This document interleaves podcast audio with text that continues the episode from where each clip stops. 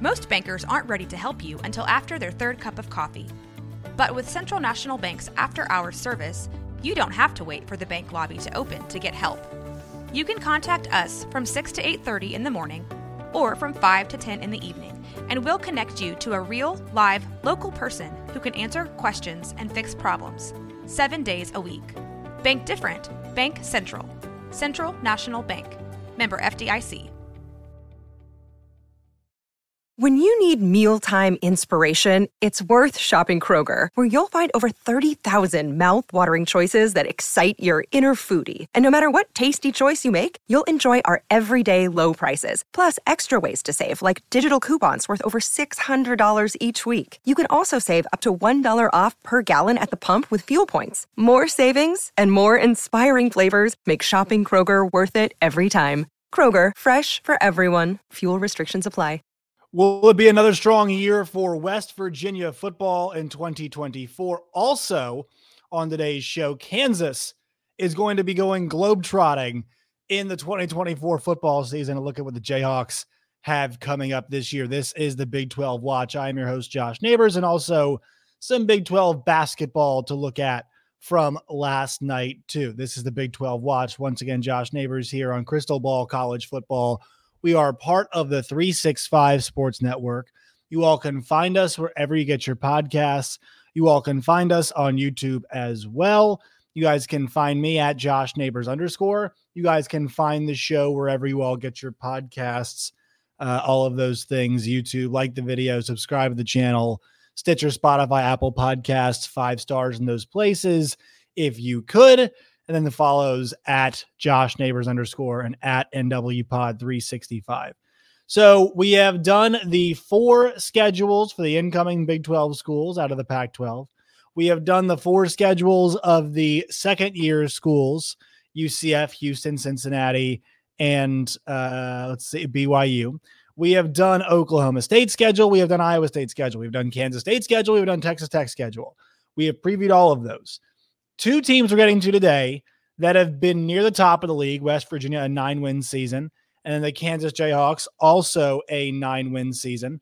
A look at what these teams have coming up in 2024. Um, I think I think once again both these teams are pretty fascinating with what they bring back. West Virginia, though, they just saved Neal Brown's job, and so you're wondering, hey, what will the encore be? And what are fans expecting from the encore? Fan expectations, I think that'll be something fun to tackle with some actual West Virginia fans. Our guy Coos comes on a whole lot. We'll talk with him about this. Um, we'll talk to other folks too. You know, Mike Kazaza comes on and covers West Virginia, does a great job. Always love talking to him. So I think a conversation about, hey, what's West Virginia got coming back and what will that look like and expectations on Neal Brown, that will be uh, a good one. But for West Virginia, after you go nine and four, and it was it was a good nine and four. I think a lot of people though. Let's, let's go back and look at it. Talk about the 2023 West Virginia football season. They mentioned, hey, like how many good teams did you actually beat? Right? Duquesne, no. Pitt, no. Texas Tech, yes, good, good, team, bowl team. TCU was a five and seven team. UCF was a bowl team. BYU is not very good. Cincinnati and Baylor both not bowl teams. You beat North Carolina, obviously, though. You know, a little bit of a different uh, North Carolina situation, right? So you were not beating a lot of top teams. But but if a team wanted to show in this conference that they were in fact a good team, you did have to go through the Kansas Jayhawks, or excuse me, the West Virginia Mountaineers to prove that you were a good team. Uh, you know, I think that's that's that's kind of the the wrap on them. And also, and to go back to it, look who beat them, right? Penn State, good. Uh, Houston, not so good. That was what that was the Hail Mary though at the end. Like this could have been a 10 win season for them. Oklahoma State, yes, good. Oklahoma, good right? So, uh, you know, they got beat by a top 20 team, a team ended up the top 20, uh, once again off a Hail Mary, and then also a top 10 team at the time on the road. So you look at this season, you look at what they've got again. They they have got, and this is why I love their schedule. Uh, you know, I have a lot of fun with their schedule, I should say. Uh, it is not an easy schedule at all. This is a difficult, difficult schedule they have got in their first, let's just, I mean, all the way up to November, guys. If you look from August 31st to November, they have got Penn State, who will be ranked. They are at Pitt, which is a rivalry game, and Pitt I expect to be better than they were this past season. They have got Kansas, who we know is good. They have got Oklahoma State on the road, we know is obviously in the Big 12 championship game this past season. They have got Iowa State at home. We know how good Iowa State is. They've got Kansas State. Good news, that one's also at home. They have also got at Arizona. So if you look at the, I mean, look at the win totals for these teams. They have got a 10 win team, a rivalry game on the road, a nine win team, a 10 win team, an Iowa State team that was what, seven and six last year, but also, too, we know how good they are, a nine win team in K State, and a 10 win team in Arizona. They are playing a lot of winning football teams. The good news is only two of those winning teams come on the road. This is a very good home schedule for for uh, West Virginia. At Pitt, at Oklahoma State, at Arizona, at Cincinnati, at Texas Tech. Right? I mean, your hardest three road games are at Oklahoma State. It's going to be tough, but it's not like it's impossible. At Arizona, tough, not impossible. At Texas Tech, tough, but not impossible. If you win one of those three games, I think you'll be pleased. Now, the home slate is where, you know, okay, how many games can you get at home? You've got Penn State and Albany. Let's just go with a split there. Let's just say you lose to Penn State. Kansas, Iowa State, and K State. You can go two of three there, right? We're talking about a season, you know, we're going uh, on the road, counting the Cincinnati game. Let's just say you, you beat Cincinnati. Let's just say you go two and three on the road. Let's just say you beat Cincinnati and you beat Pitt, and uh, the other three games you, you drop. We're just going to do it like that. All right. So if you split these next one, I got you at two and four. So basically, I think seven and five, eight and four is what I'm looking at because you got all these, and it's, it's a lot of difficult games. That, that's what I'm looking at for West Virginia. It's just the challenge. I mean, even for them at home, look at the number of winning teams they have at home. Penn State, 10 win team. Kansas, once again, nine win team. Iowa State was a nine win, uh, seven win team. K State, nine win team. Baylor, not great. You're going to have to win that one. UCF also went, went to a bowl game last year. And hey, they could get better. KJ Jefferson comes in. We'll see and we'll see what Gus Malzahn's got cooked up. But, you know, I, I, think this is one of those teams where for West Virginia, you know, you have to think about okay, will the record indicate improvement? This schedule is harder than last year's. So if West Virginia goes eight and five against this schedule, they might actually be a better team. They might be a better team than last year and perform a, like a better team from last year but might not get the results of last year. Their schedule was advantageous in 2023. In 2024, once again, not like that. You are playing every team in the top part. I mean, let's go and look at the, if you go back and look at the Big 12 standings from last year, and you look at who's towards the top, it's no longer in the league. You know, obviously, like the, you know, take out the two teams that are no, no longer in the league. You play Oklahoma State, you play Iowa State, you play K State. You can't play yourself. You play Texas Tech. You play Kansas. You play UCF. So every single bowl team in the league outside of OU in Texas, you play this season. Add Penn State into that and add Pitt, who once again is typically pretty good. That's why, hey, if they go eight and four, eight and five, still be a successful year for Neal Brown because winning is not always linear, as I have mentioned. So a difficult schedule for West Virginia, but if you are a West Virginia fan, you got to like the fact that Penn State's coming to town, KU's coming to town, Iowa State's coming to town, K State's coming to town. I mean, you've got some good teams rolling in there. Uh, you've got some good teams coming to you, and your schedule as a whole. I mean, it, it's going to be an entertaining schedule. Can they make it through that grind? Especially, I mean, you look at that October, guys. That's a, that's a bear of an October. At Oklahoma State, Kansas, uh, Iowa State, excuse me, Kansas State, and at, at Arizona. That's a that's a that's a bear of a month. The good thing is, you know, you got back to back road games one time at Cincinnati though. All right, let's go to the Kansas Jayhawks. So, what's exciting about KU's schedule this year is this: uh, they are going to be a globe-trotting outfit. Their non-conference home games are going to be at uh, at Children's Mercy Park, which is in Kansas. Their home games in conference are going to be at Arrowhead Stadium, which is in Missouri. So they're going to play in Missouri. They're going to play in Kansas. They're going to play in Illinois. It's the third state. They're going to play in West Virginia. That's the fourth state. They're going to play in Arizona. That's the fifth state. They're going to play in, um, they already Kansas. They're going to play in Utah. That is the sixth state. They are going to play in Baylor at Baylor. That is the seventh state. they are playing in seven different states. And and get this guys, they do not have, look at the schedule, they do not have consecutive games in the same stadium. They do not have that. They are in Missouri, uh, yeah, uh, excuse me, in Kansas, then Illinois, back in Kansas to West Virginia. They play in Missouri. They're in they're in the state of Arizona. They're in uh, they're in uh, Missouri again. They're in Kansas. They're then back in Missouri. They're then going to go play in Utah. They're then back in Missouri. Then they're going to go play in Texas. So this team is going to be putting in that uh, those miles, getting those frequent flyer miles. These young men are, which obviously I think for the kids is you know somewhat exciting, but might just wear them down. This season is going to be a test for Lance Leipold. They will not have consecutive games in the same stadium. That is a challenge, in my opinion. Um, and I'm curious to see will wear down this group towards the end of the season. Right? Will all the different places and all the miles and everything. I think it'll wear down them some weeks, but will wear down them in the end of the season? I don't, I you know, I think it's hard to say because on its surface, the schedule looks really good, right? Illinois is an average Big Ten team. It's a road game though. UNLV was good last year. It's a home game though, right? West Virginia on the road. We know it's going to be a tough game. That's a rerun of the exciting 2022 game, which saw JT Daniels get picked sixth by Jacoby Bryant to win the game. Then you've got TCU. We're not sure what to expect from them at A State. You know, they're not very good, but they're going to be at home and they're trying to be improving. Houston at home feels like a game you should win. Then you've got Sunflower Showdown all the way in October.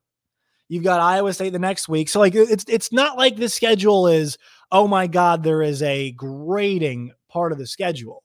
So, what you have in terms of travel, ultimately, and look, we're going to break down the teams and talk about the teams more and more as we go along. This is, you know, we got all off season to do it. We're still the first week of February, right? So, a breakdown of these teams and what they have. And also, we don't even know what these teams are fully going to be, right? We've got another transfer portal window that is going to be coming our way. And because of that, we're not sure, you know, fully what these groups have just yet. Um, but that being said, you know, we know KU's got a good team. We know the schedule, man. Like, there's not many situations where like they play UNLV in West Virginia. Those are two back-to-back bowl teams. They play K State and Iowa State. Those are two back-to-back bowl teams. But let's see, Illinois last season went five and seven. So they play Lindenwood, which they should win, obviously. Then they play a five and seven Big Ten team. They'll play a nine win team in UNLV, but that game's going to be at home. A nine win West Virginia team. But then they've got a five win team, a three win team, a four win team, nine win team, seven win team, five win team, four win team, I believe, I forget Colorado, and then a whatever Baylor was. Baylor ends up going three and nine. So, I mean, guys, this is not now look, these teams will improve and get better and fluctuate and go up and down. That's, that's what a lot of this league is going to be. But on its surface, the schedule is manageable. The travel of the schedule and the switching locations and and you know the kind of the, the grind on the kids that is what i'm most intrigued about right? That's what i'm most intrigued about. Because these these guys gonna be traveling man. There's i mean you, you give me that one stretch like the tra- the travel in the beginning of the schedule here to uh, lindenwood to illinois and unlv that's not a ton of travel because illinois isn't that too far away. It's not like you know going crazy crazy far but when you go west virginia back to uh, you know go go playing uh, in KC, Missouri, then to Arizona, then back to KC. You know that's that's a lot. Now, luckily, you're gonna have KC, K State, you know, back to KC again. So that kind of that difficult stretch. I mean, the, the hardest two games they have here tandem together are at K State and Iowa State. That's the hardest two games they have. So luckily, the travel won't be too much for them on that. Um, but yeah, I mean, manageable schedule travel is going to be ridiculous. All right, folks, let's talk some basketball from last night. Uh, so, big result to me when you look at the Big 12 last night. They had the only ranked versus ranked matchup going on uh, yesterday evening, which was a lot of fun. Uh, that was between Baylor and Texas Tech. Fun scoring in that game. And Baylor really just ends up, you know, I, I think uh, the offensive effort in that second half, getting to the free throw line in that second half, uh, and also the amount, you know, they, they, took care a little bit better, better care of the ball last night, and they out rebounded uh, Texas Tech. And I think you know an advantage for them that we're starting to see week in and day in and day out is uh, Missi. And Missi, I mean, as a freshman, you know, 17 points and seven rebounds. It started to be a bit more consistent, and they've gotten inside presence, which they have not had in the past. And so on a night where you know Walter goes two for nine, like you can overcome that with some time from uh, you know with, with, some inside pressure from uh, Missi. And the, the big night was uh, RayJ Dennis, who scores 21 points, five assists, four steals. He was all over the place on the night. And Pop Isaacs rough shooting nights continue. But ultimately, to me, this game was uh, decided a bit in the paint and also to uh, a nice night at the free throw line 75%, 24 of 32. That will play.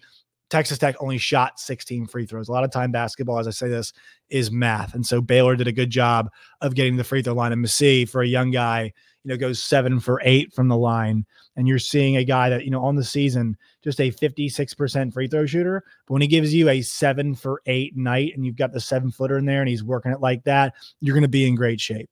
Scott Drew's team is in is you know is improving shape. Now we'll see this weekend when they go down and they play the Kansas Jayhawks. We'll see what happens, or I guess up you should say, and go play the Kansas Jayhawks at Allen Fieldhouse, college game day. But as for right now, the Baylor Bears are on a three game winning streak. They've won by eight, they've won by two, and they won by six. So they are uh, they're starting to play well. They play a lot of close games, kind of just the way it is, a Baylor style. You know, wide open, spread it out. The defense is not excellent this year in the way it has been in the past. But but that being said, I think this team offensively, Missi adds a different dynamic, a different dimension to what they're doing on offense that we have not seen. It's not really been a pounded inside team. They're able to be.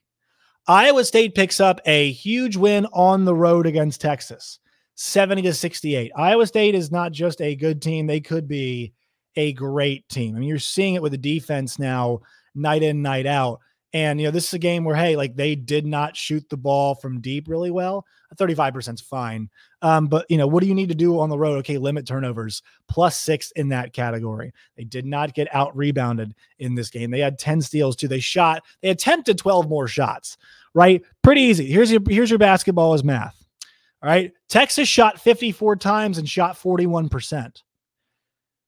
Iowa State shot the ball 66 times and shot the ball 41%. Well, what does that equate to? That's five more made baskets.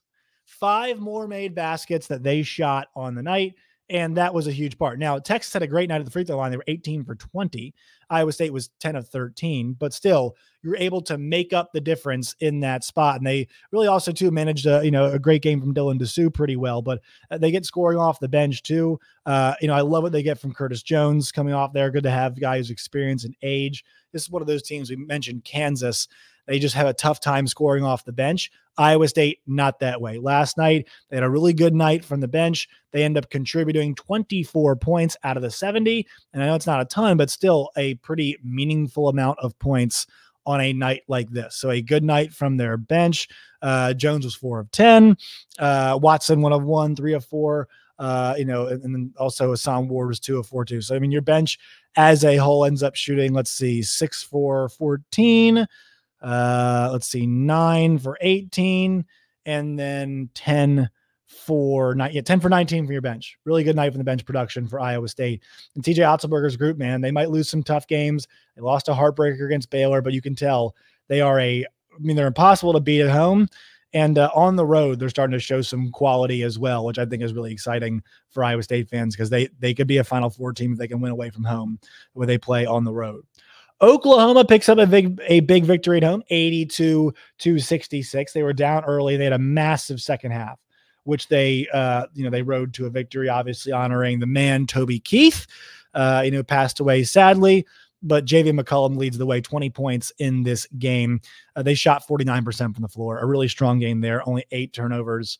Uh, that's huge. You're able to do that, and so I thought the uh, the way they shot the basketball just overall uh, was impressive. In their second half defense, I thought was very impressive too.